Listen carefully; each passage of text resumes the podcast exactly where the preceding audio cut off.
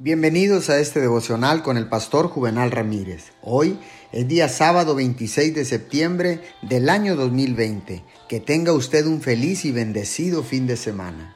La palabra dice en el libro de Hebreos capítulo 10 verso 25, no dejemos de congregarnos como acostumbran hacerlo algunos.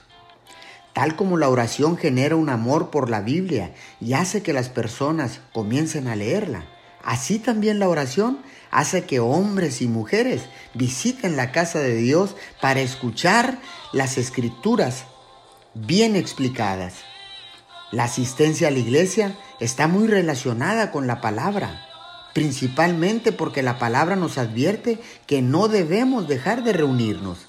La asistencia a la iglesia también es el resultado de que el ministro escogido por Dios explica y lleva efecto la Biblia en sus oyentes. La oración desarrolla una determinación en quienes la practican a no olvidarse de la iglesia. Oremos. Amado Padre Celestial, ayúdanos a no abandonar el reunirnos y orar junto con otros creyentes en la iglesia. En el nombre de Jesús. Amén y amén.